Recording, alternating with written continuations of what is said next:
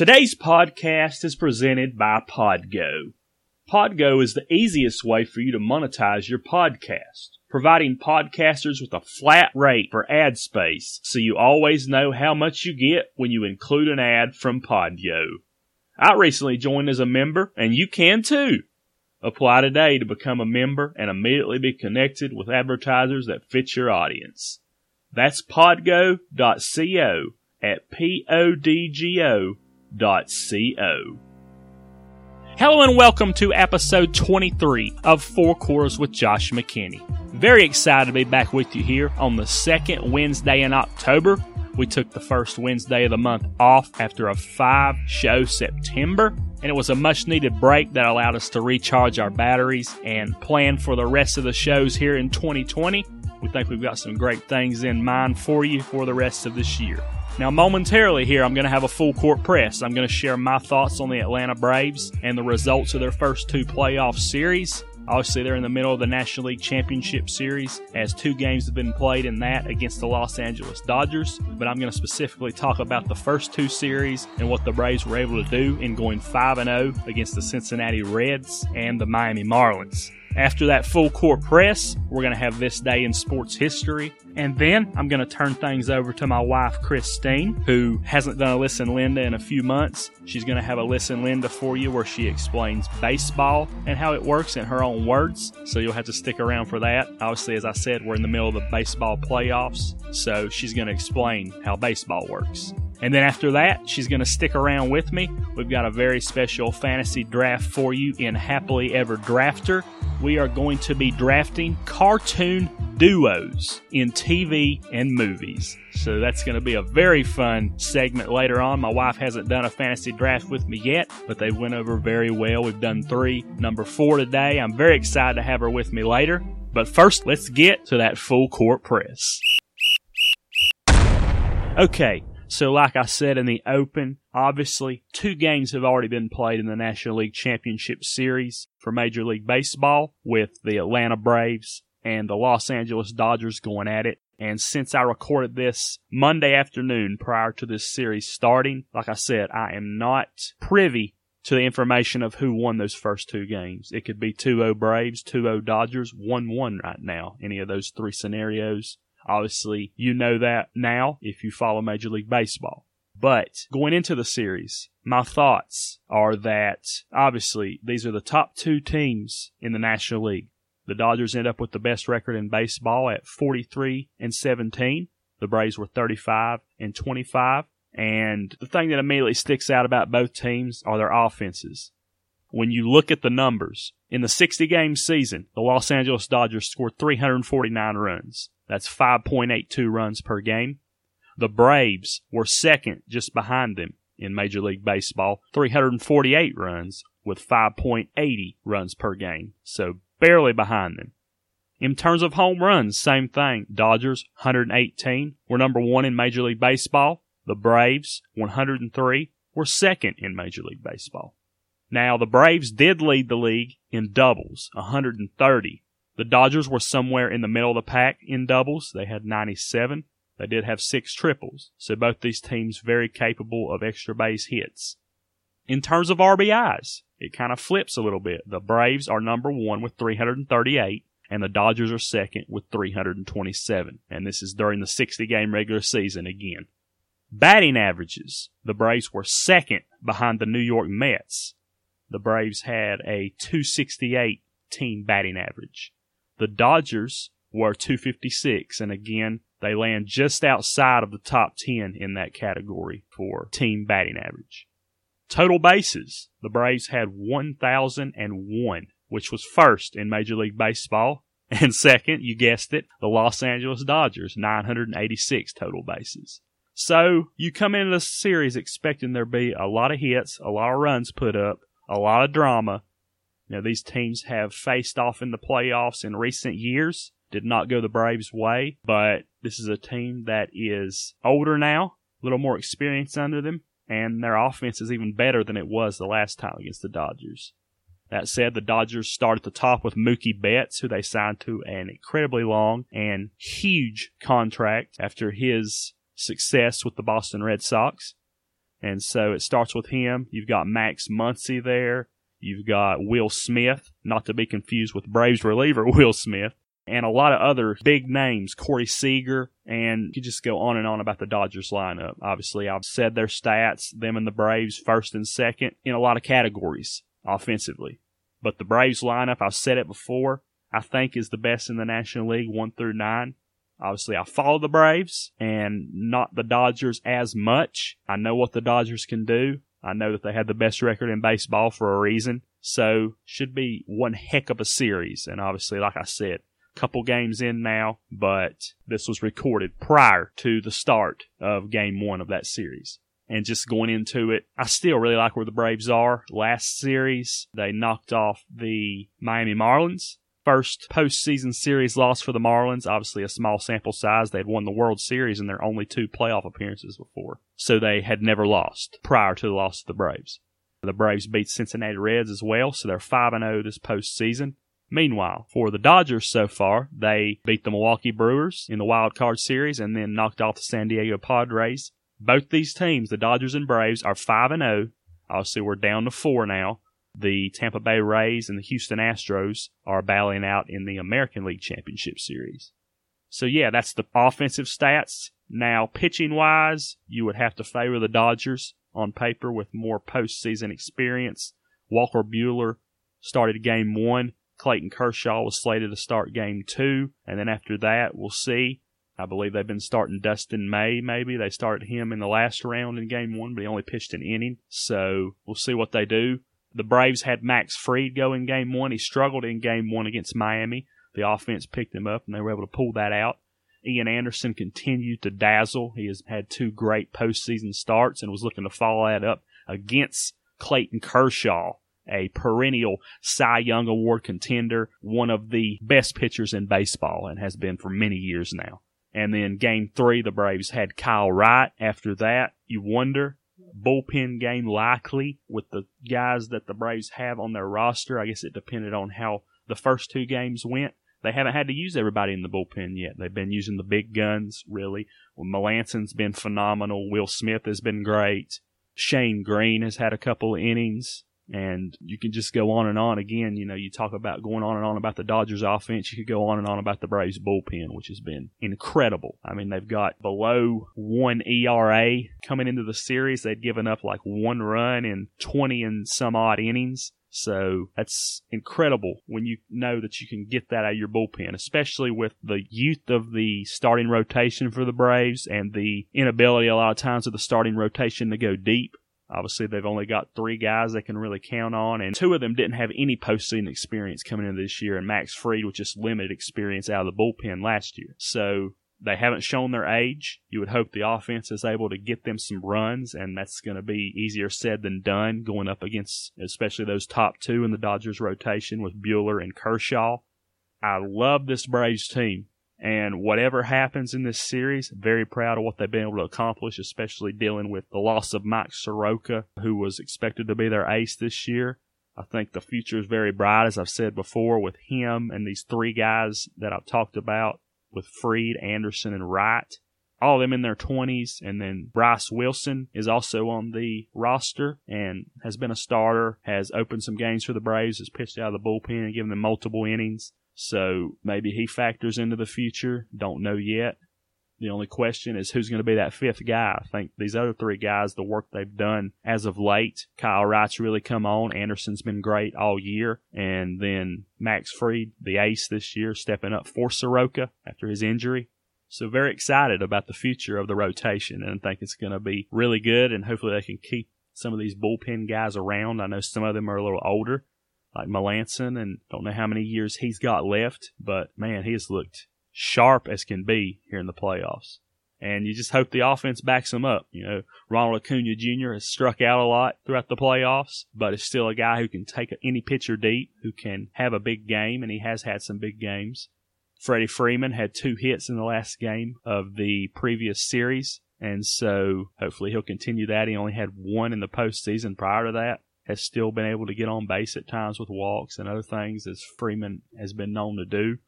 Marcell Ozuna, a phenomenal pickup for the Braves. You know, I've talked about them a couple weeks ago in the preview of the playoffs about this lineup and how deep it is. But Travis d'Arnaud has been the MVP thus far, and especially there in that division series sweep of the Miami Marlins. Travis d'Arnaud incredible in the cleanup spot. And some people might favor the Dodgers lineup, but I think the Braves are right there with them. And obviously a little bit of bias for me being a Braves fan, but I think they've got what it takes to go toe to toe with the Dodgers. And it's not going to be easy. And they may lose the series ultimately, but I think they're going to give the Dodgers their best shot and they're going to make it tough on them to advance to the World Series against whoever it may be that they would play there, Houston or Tampa Bay. So, really looking forward to watching this series play out. 19 years since the Braves have made the NLCS. The Dodgers have been in several in recent years and have played in the World Series. And so they've got that experience going deep. But this Braves team doesn't seem to be afraid of any moment. And you talk about these young starters, they don't seem to be afraid of the moment. It doesn't seem to be too big for them, at least entering this NLCS. And they're going to have to be on their A game. The offense is going to have to not strike out so much. They've got to make contact.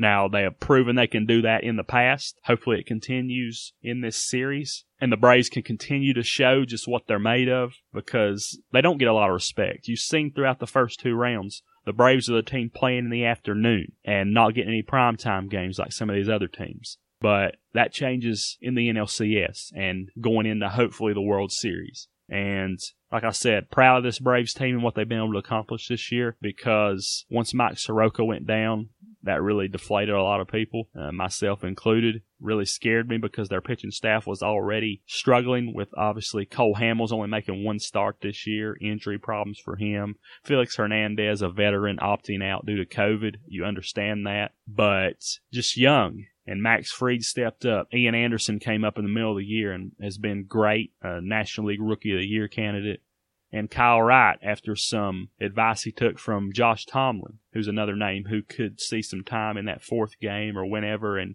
really eat some innings. This is a guy who has pitched in the World Series for the Cleveland Indians, who has pitched at the highest level and has been around for a long time and hasn't even been used yet in the playoffs entering the NLCS. So he's fresh and hopefully ready to go.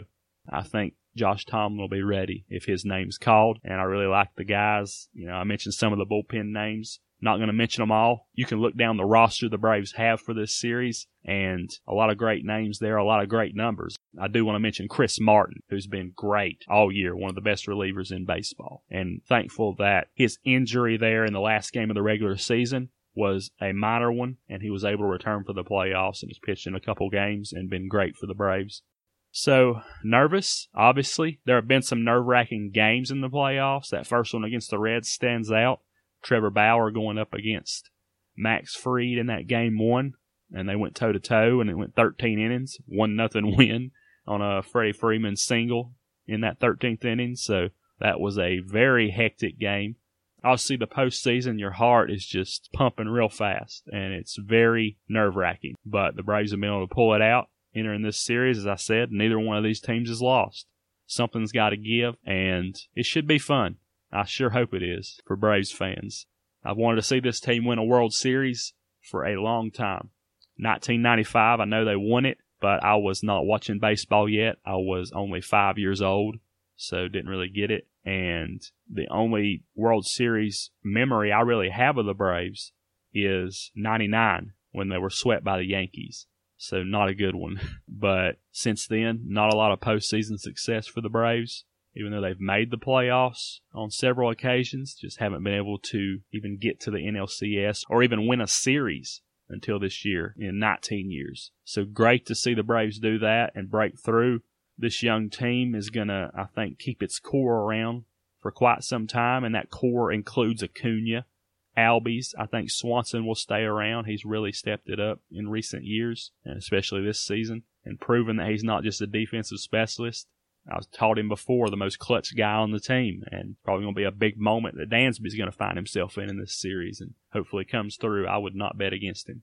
And then Freddie Freeman, obviously, whose contract I believe runs out after next season, but hopefully the Braves will sign him long term before then. He wants to stay around. You know they want to keep him, and we'll see about Ozuna. And they've got some young guys. Obviously, Cristian Pache's on the NLCS roster He's also been on the roster the first two rounds and has come in as a defensive replacement or late game pinch runner, but you expect him to have a bigger role moving forward for this team. If Nick Markakis, don't know how long he's got left. Obviously, he's on the tail end of his career, still a professional hitter, but you expect guys like that to be out there along with Acuna in the future.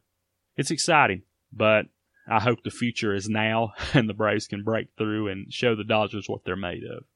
That's all I've got for Full Court Press. Up next, this day in sports history.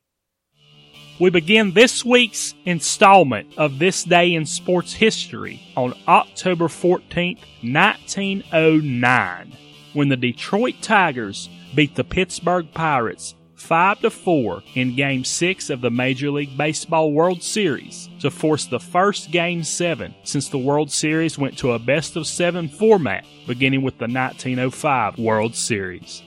Pittsburgh would earn an 8 0 win in the seventh game, though, to collect their first of five World Series titles, adding championships in 1925, 1960, 1971, and 1979. Two of the greatest players in MLB history played in the 1909 World Series, with Honus Wagner playing for Pittsburgh and Ty Cobb suiting up for Detroit. Both were inducted into the National Baseball Hall of Fame in 1936 and are ranked in the top seven in career hits. Ty Cobb is second in career hits with 4,191, while Wagner is seventh with 3,420. The rest of the top seven in all time hits are Pete Rose with 4,256, Hank Aaron with 3,771, Stan Musial with 3,630, Tris Speaker with 3,514, and Derek Jeter with 3,465. We move ahead a little bit to October 14, 1916, when golfer Jim Barnes defeated Jock Hutchison in the final round of the first ever PGA Championship at Siwanoy Country Club in Bronxville, New York. The event featured 32 players participating in a five day match play tournament, with Barnes winning $500 for taking first place and Hutchison taking home $250 as the runner up. That is a far cry from the winner's purse these days, as Collin Morikawa earned $1,980,000 for winning the PGA Championship this past August while Paul Casey and Dustin Johnson earned $968,000 apiece after tying for second. Inducted into the World Golf Hall of Fame in 1989, Jim Barnes won the first two PGA championships in 1916 and 1919, while the tournament wasn't held in 1917 and 1918 due to World War I. Barnes captured four major championships overall in his career, making him one of 29 golfers to reach that distinction, and one of three born in England to do so, along with Nick Faldo, who won six, and John Henry Taylor, who won five major championships. Next up is a notable birth. On October 14, 1967, American sports journalist Stephen A. Smith was born in the Bronx borough of New York City. 53 years old today, Smith spent the early years of his sports writing career with the Winston-Salem Journal, the Greensboro News and Record, and the New York Daily News. He also wrote for the Philadelphia Inquirer from 1994 to 2008 before returning to that newspaper for another stint that began in 2010. But Smith has worked for ESPN for most of the last decade and a half, including as a commentator on ESPN's First Take since April of 2012. He also previously hosted a weekday show on ESPN Radio, with his final episode airing this past January. Nonetheless, Smith will remain an on air personality with the network until at least 2025 after signing a five year contract extension last year. So look for Smith to continue to serve as a first take commentator and an NBA analyst for ESPN for years to come. We finish up on October 14, 1973, when legendary Major League Baseball center fielder Willie Mays recorded the 3,283rd and final hit of his Hall of Fame career at the age of 42 in the New York Mets 10 7 road win over the Oakland Athletics in Game 2 of the 73 World Series. Mays spent the final two years of his big league career with the Mets after a total of 20 years with the New York slash San Francisco Giants. And he was an All Star on 24 occasions while winning 12 straight Gold Glove Awards from 1957 to 1968. A member of the New York Giants' 1954 World Series winning club, Willie Mays was also a two time National League Most Valuable Player, a four time National League Home Run Leader, and a four time National League Stolen Base Leader, among many other accomplishments. His 660 career home runs rank sixth all time and fourth among outfielders, behind Barry Bonds, who hit 762, Hank Aaron, who hit 755, and Babe Ruth, who hit 714 home runs. That closes the door on this week's This Day in Sports History. Now I would like to hand things over to my wife Christine for Listen Linda. I'll be back with you momentarily for that happily ever drafter, but right now it's time for Listen Linda. What's up, ladies and gentlemen? It's Christine, wife of your host, Josh McKinney, producer of the podcast, DJ for Lake Hickory Hans, and I might just sell insurance. That's my day job. I'm here to talk to you today about baseball. And listen, Linda, we're going to learn something today, all right? This segment was dedicated to all the people who like to listen to our podcast, but don't really know about sports, don't really know about what's going on. And that's why I'm here for you. So, baseball.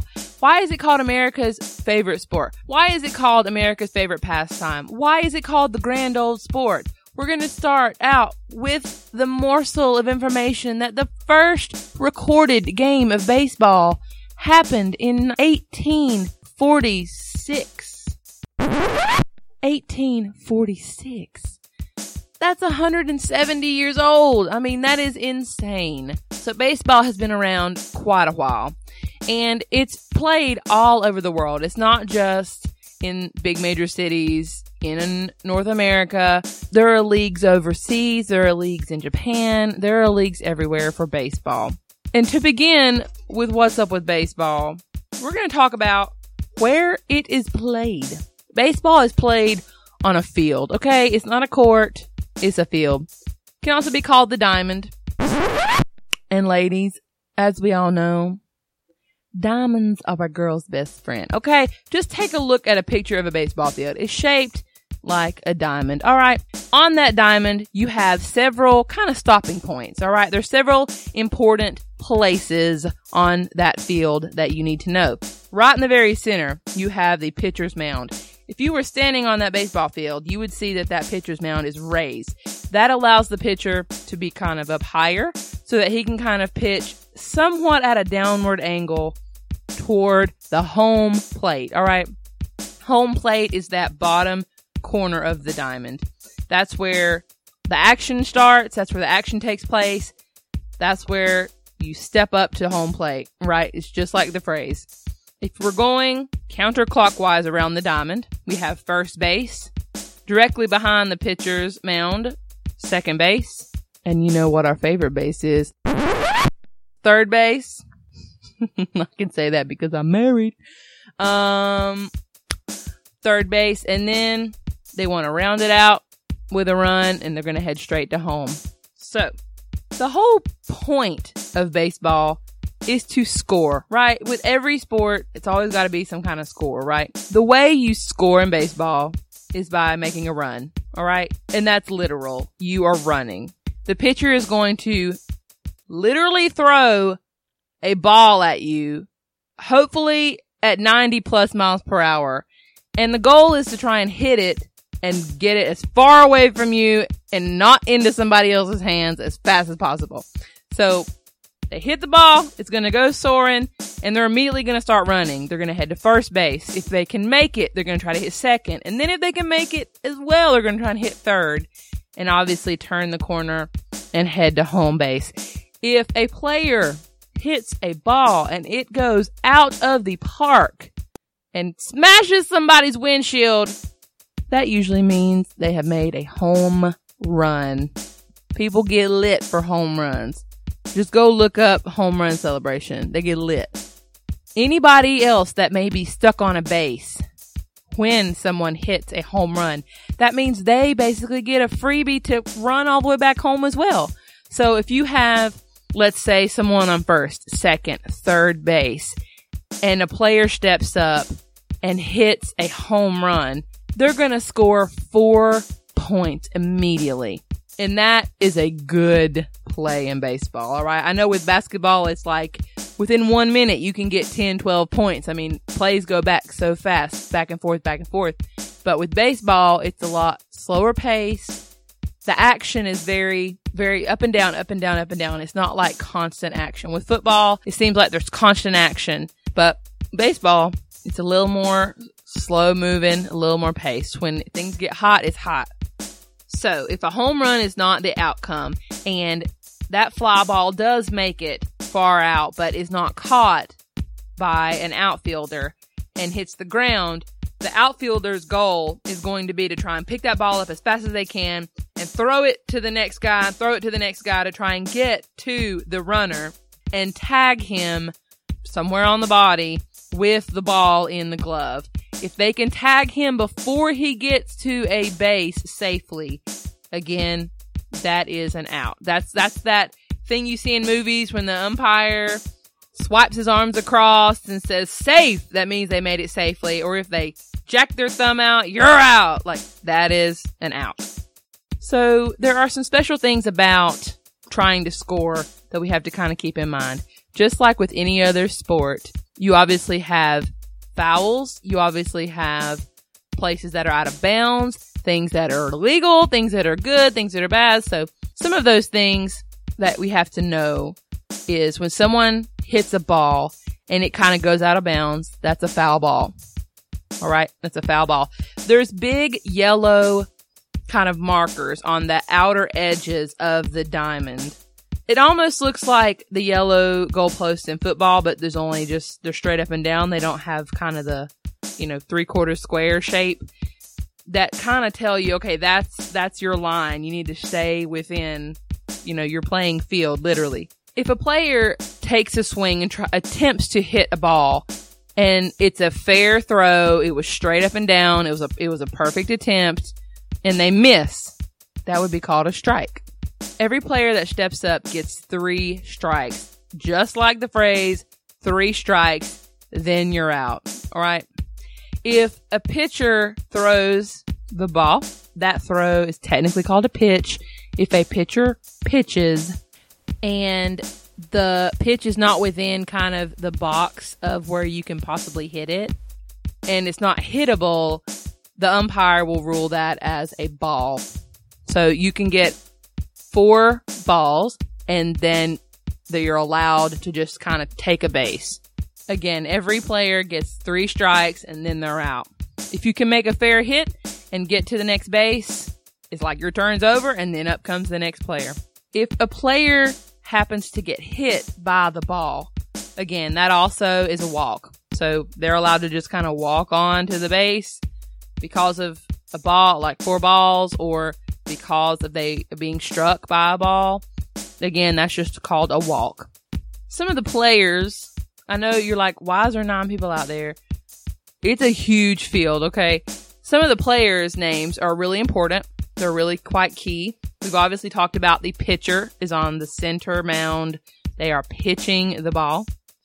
The person at home plate who's trying to hit it, generally they're called uh, a batter or something, you know, they're at bat. All right. Cause they literally are swinging a bat. The player in all the padding and mask who's behind the batter would be called the catcher. So they're kind of giving signals. Sometimes if you watch, they have, um, they'll have neon colored fingernail polish. That kind of helps. They'll be making kind of hand signs. I guess secret play calls really to the pitcher to let them know what kind of pitch to throw because they might have an advantage standing behind or kind of crouching down behind the person at bat where they can kind of see, oh, okay, let's give this one a go or pitch this one or pitch that one. And so they kind of have a, an unspoken kind of communication there of, okay, pitch this, pitch that. So pitcher on center mound, batter is at bat, the catcher is behind. The umpire generally is a neutrally dressed person behind who's kind of calling it and making sure that the pitches are fair, making sure that the, you know, the player swung too soon, that that's a strike.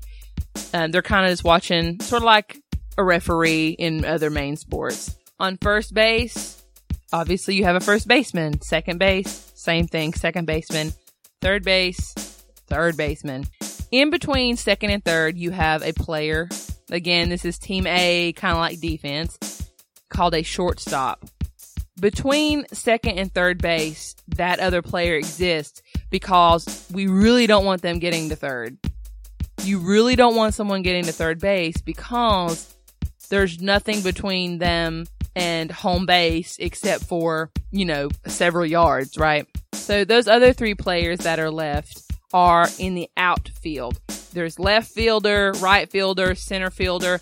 They are way out there trying to catch the fly balls that didn't really make it to their home run graduation and they are wanting to catch those. If a ball goes flying and one of those outfielders catches that ball in air, it never touches the ground, that is an automatic out. Again, three strikes make an out. Or if they catch the ball in air, that's considered an out. A team has three outs before they basically switch sides. So everybody runs back inside of their dugout and the new team comes out onto the field and so on and so forth. They do this exchange nine times. So there's nine, and those nine exchanges of now you're going to hit, now you're going to hit, now you're going to hit is called an inning. Again, baseball takes a long time because sometimes these innings can just drag on and on and on. They have something in baseball. If you ever go to a live game, um, I know there are plenty of local places, at least in kind of western North Carolina, uh, the Crawdads in Hickory. You can go see baseball there. I mean, it's a really good time as a fan. There's things to do. But one of the things to kind of help with the monotony of just sitting and watching and sitting, they have something called the seventh inning stretch. Usually big ballparks will do something fun. They'll have games or they'll have some kind of entertainment or, you know, they'll have everybody really get up and like stretch and just feel better about sitting for so long. But there's a lot of other things with baseball, just little things like the equipment that's important to know. The big leather gloves that they wear, they're, it's called a baseball glove. I mean, the shoes that they wear, just like in soccer and football, they're cleats, but some of them are special because obviously the terrain is different. I mean, there's other things that players have to wear for protective reasons and you can just figure that one out on your own. But those are just some of the basics for baseball. Softball kind of is similar in some ways. Obviously, the ball is different. Um, generally, softball is thought of as a female sport, but like there might be women coming into the MLB someday. Who knows? Those are some of the basics. So listen, Linda, take a chance on baseball. Watch a game with your man. Watch a game with your grandpa. Watch a game with your dad. Like some of the older generations really love baseball. So let them tell you about their favorite time they went to a ballpark or their favorite game or their favorite moment. Again, just like we go to the park, we go to football games or basketball games or we tailgate or we have Super Bowl parties. I mean, going out to the ballpark with the family and having a good time. Again, it's just another thing to make memories and to cheer on a team or cheer on your team. And now as we wrap up Listen Linda, let's move on in to our newest segment, Happily Ever Drafter. All right. Thanks, Christine, for doing Listen Linda again today. I always enjoy that segment. It's meant to kind of help explain things to people who maybe don't understand sports, don't watch them much. And I know you have a very unique voice to provide. Obviously, that's different from what mine would be. So thanks for doing that and explaining baseball for people today. You're welcome. What are we doing next? Well, uh, I've done a few drafts over the last month or so with some guests. Uh, haven't done one with you yet. And this week we're going to be doing something a little bit different. Last Wednesday, actually October 7th, we didn't have a show, took the week off, nice little break, but October 7th was actually the 24 year anniversary of Hey Arnold's first episode on Nickelodeon airing. And so if you think of Hey Arnold, there's a great friend duo in Hey Arnold, Arnold and Gerald. So we are going to be drafting our top cartoon duos in TV and movies today. Uh, we'll each be drafting 10. And the way this works is I always have my guest pick first, and we start trading two picks apiece until we get the last one, and then you'll have the last one. Now, unlike the last draft where I took three picks in a row at some point just randomly, I'll make sure not to do that. I'm sure you'll keep me in line if that happens. But, but, uh, I think I'll be okay today. Like I said, we'll each be picking 10 cartoon duos from TV and movies. Uh, they could have been also in a live action role because I know there have been some who have been both live action or cartoon. As long as they're cartoon at some point, that's fine. These are always a lot of fun, and this is a little different today for us and kind of topical with Hey Arnold and the 24 year anniversary just passing. So, should be fun. And as usual, I'll be putting these on social media for people to kind of tell us who they think had the better draft. I know that we'll look back after this and think, man, we should have taken this duo here or this duo there. It always happens like that, but that's what makes it fun. And you'll have the first pick, Christine. So you're up. All right. So to start out, you guys at home or wherever you are can't see it, but I'm wearing a t-shirt that has my favorite duo on it, and that is SpongeBob SquarePants and Patrick Star. Yeah, I knew where you were going to go with number one. So I already planned out like my second and third picks. Uh, I knew that SpongeBob and Patrick would be off the board, and they were certainly on my list of possibilities, but I knew that that was going to get taken number one. You have to remember, I mean, apologize for interrupting, but SpongeBob and Patrick is my heel to die on, you know what I mean? They have been around for 21 years. That is a full adult. So SpongeBob and Patrick, they're getting up there in age, and just to let y'all know, I too am a goofy goober. That is all. Okay. um, so my first two duos have definitely been around for a long time as well. They got you beat, but you know, obviously SpongeBob and Patrick are going to be one that when we're older, we're probably going to be looked back at like some of these duos. But my first one is going to be Scooby and Shaggy. You can't think of one without the other. And, uh, they're always hanging out together. And so Scooby and Shaggy, whether they're getting scared of a monster or whatever the villain may be in that particular episode, or whether they're off making humongous sandwiches. I remember I had a video game that was Scooby Doo, and one of the levels was just going and making sandwiches, and you're like throwing them across the room and catching everything. So it was pretty fun back on the Nintendo 64. You know Um, what? You know what Shaggy's real name is? Norbert something maybe, or something like that. It's yeah, like yeah, it's Norbert Shaggy Rogers. Yeah. okay. So that's my first pick. My next one also been around for a long time and I debated between about two or three different duos for my second pick, but my second pick is Tom and Jerry.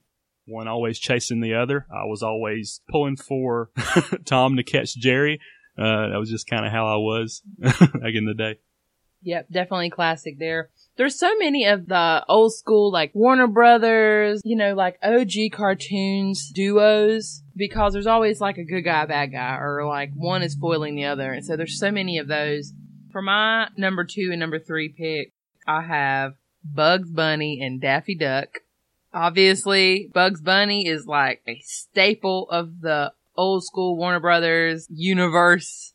Daffy Duck, he's like my mallard from another mother because he has a lisp also. I grew up with a little kid. Sometimes I get a lisp and I can't help it.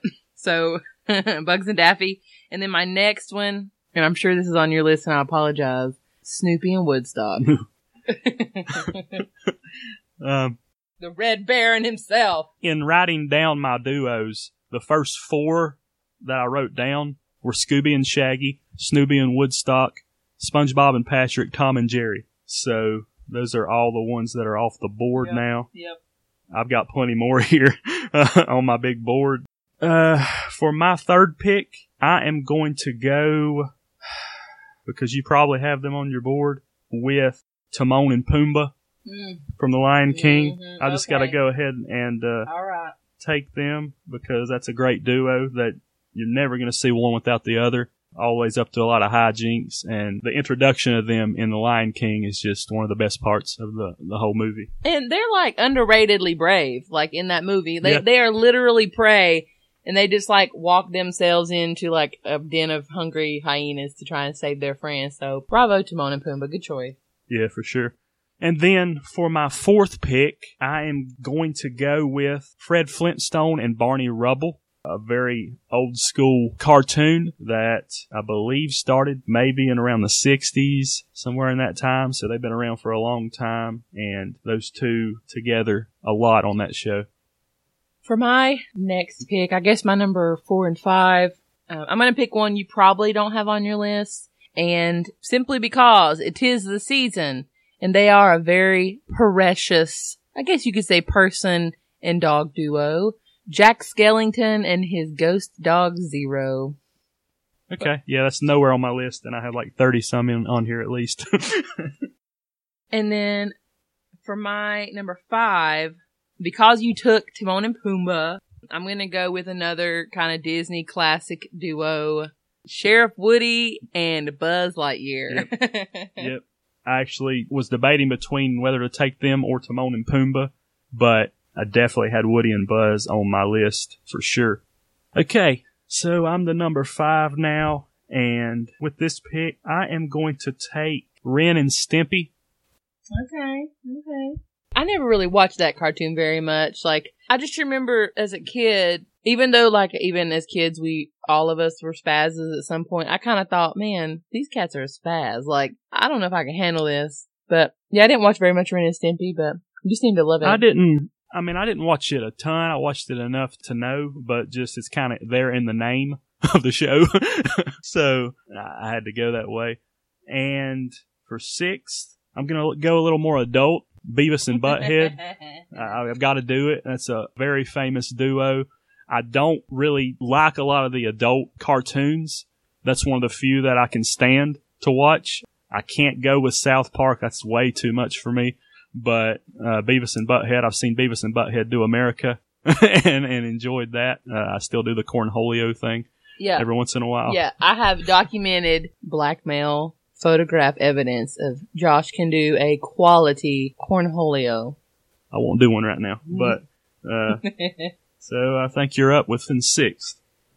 Okay, luckily my fifth and sixth you have not taken yet. I am going to go with Stewie Griffin and Mm. Brian Griffin. Another adult cartoon that we can both kind of handle. And yeah, I think they're just hilarious. There's some, it gets kind of serious, like, especially that one episode where like Brian owes Stewie money and Stewie goes like complete gangster on him. That's terrifying, but yeah, Stewie and Brian. Yeah, had them on my list. Uh, was also debating between them and Beavis and Butthead. Trying not to go too adult too much, but we each got one.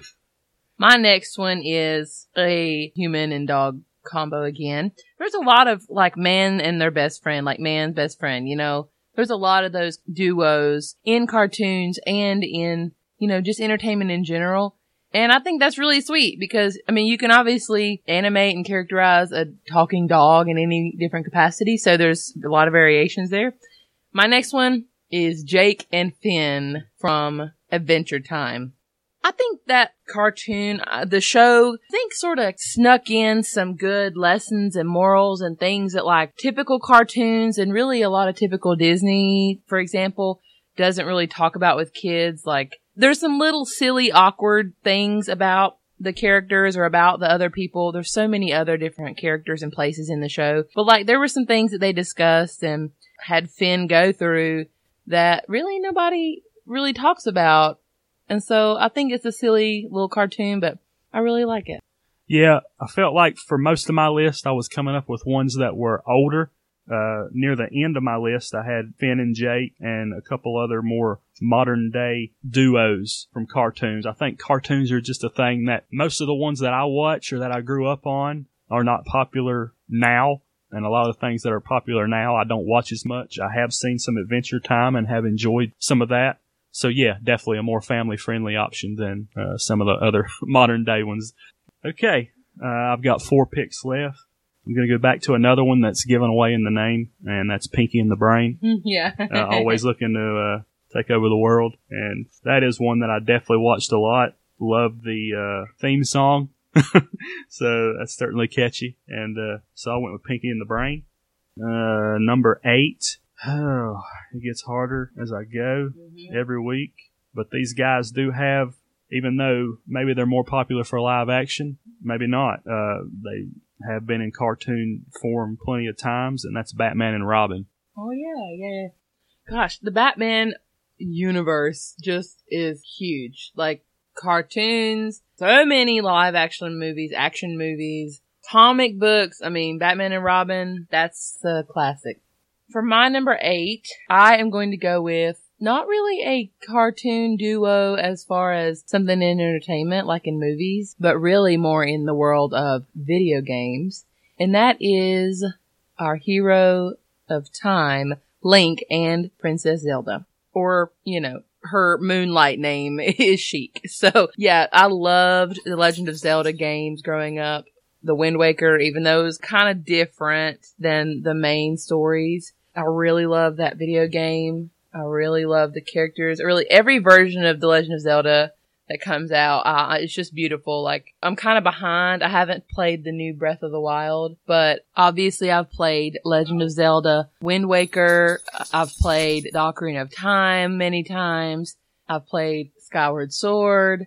Gosh, and I think I have another version, but I have definitely not played Breath of the Wild yet, and it looks beautiful. But it reminds me kind of a little bit of Skyrim. But I mean, I'm not really a Skyrim player regularly at all. But yeah, all of this tangent, I repeat, Legend of Zelda, the characters Link and Princess Zelda. Yeah, and just before you get to your next pick, I do want to say I almost disputed this pick because uh, I know we're sticking to TV and movies, but there has been like a Japanese animated series based on them. So we'll let that stand. Um, they are definitely a duo that is popular and well known. And uh, actually, as I was looking on my phone to do research to see were they in a TV or movie, and they were. But also, the first thing that came up was like, I guess it was a few weeks ago it came out that they're making some sort of Netflix Zelda and Link movie, maybe, or I don't know if it's just Link, just Zelda, or both. But uh, they're wanting Tom Holland to play Link, from what I heard on this. So I don't know. That was a few weeks ago.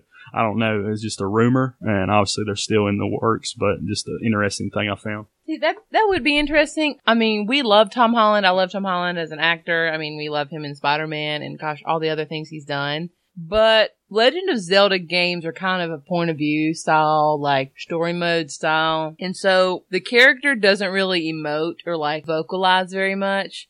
So I feel like Tom Holland is really, he would have to really get that right because you're literally playing a character in this movie or whatever might be coming about. You are literally playing a character that does not have like a preset disposition or voice. Everybody knows how, how he sounds when he like takes a strike, you know, in the game Ocarina of Time or whenever he is on a pony and tries to whip her to make her go faster in the video game. Like you can hear the voices of the characters on there, but he's really going to have to get that right for sure. I look forward to it. Yeah, absolutely. Uh, so I think you have another one that should be your ninth pick, I believe. Yes. So my ninth pick is another kind of older one. Has been done in both animation and then some live action, sort of. Is Winnie the Pooh and Piglet.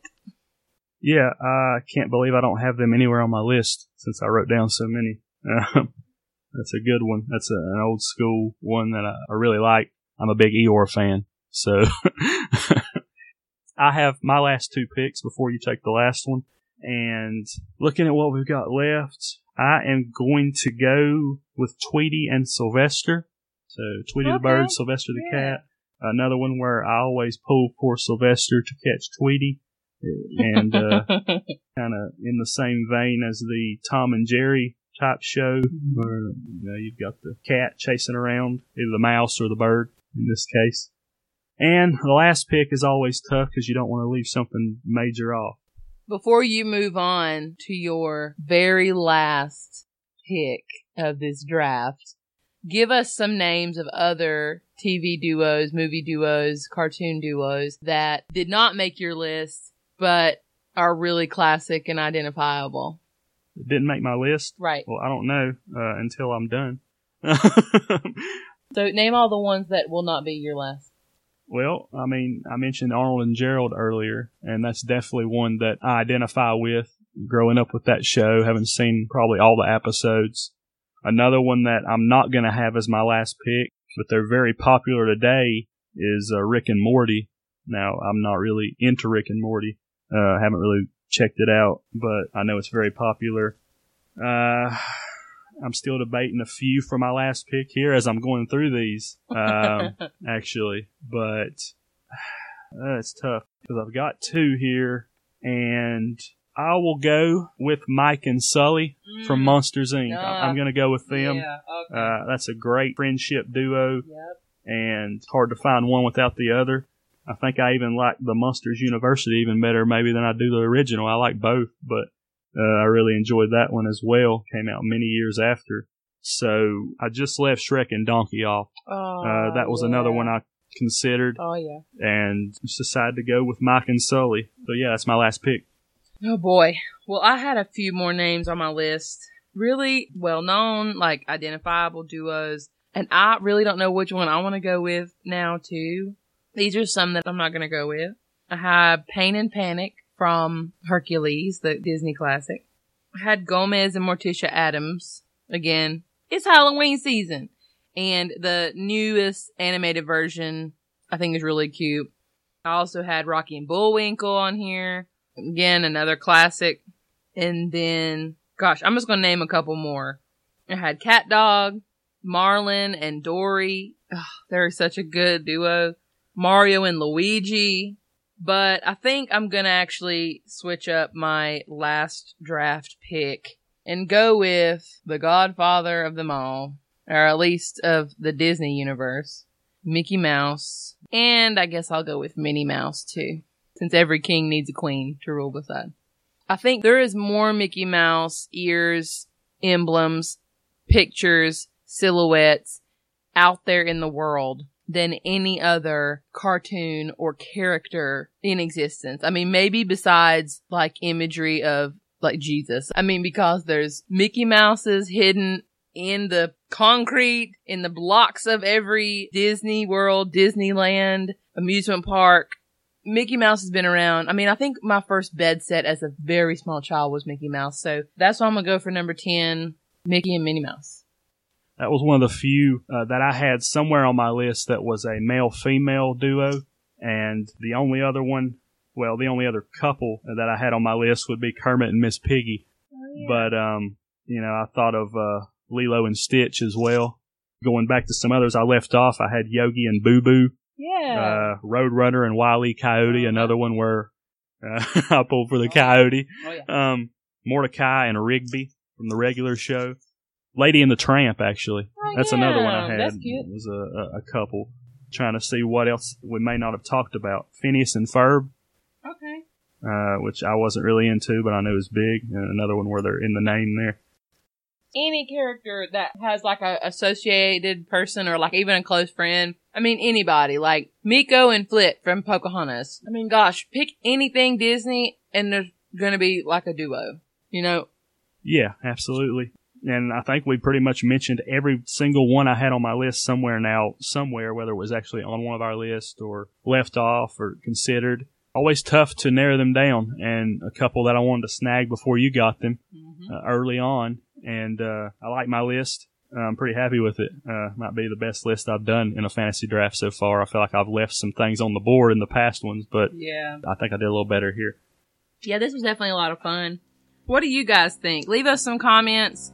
Share our podcast. Let everybody know how you think. Um, are you guys enjoying these segments that aren't really sports heavy? Let us know again in comments and shares um, and in listens. We're getting our listenership up. We are anywhere you can find podcasts. Let us know what you think about our animated duo draft. Yeah, for sure. And thanks for listening. I really appreciate you guys listening each Wednesday. I know we took last week off, won't be taking a week off for a little while now. but looking forward to each Wednesday for the next little bit. Uh, we're coming up on the end of 2020 pretty soon, but I really enjoyed this, and I think we're getting better and better each week.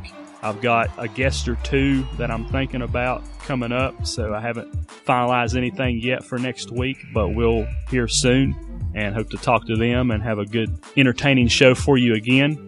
Christine, uh, again, I always enjoy these drafts, and thank you for coming up with the name for this one when I was racking my brain for it. Uh, again, this was a fun one. I've got some other awesome ideas for drafts in mind in the future.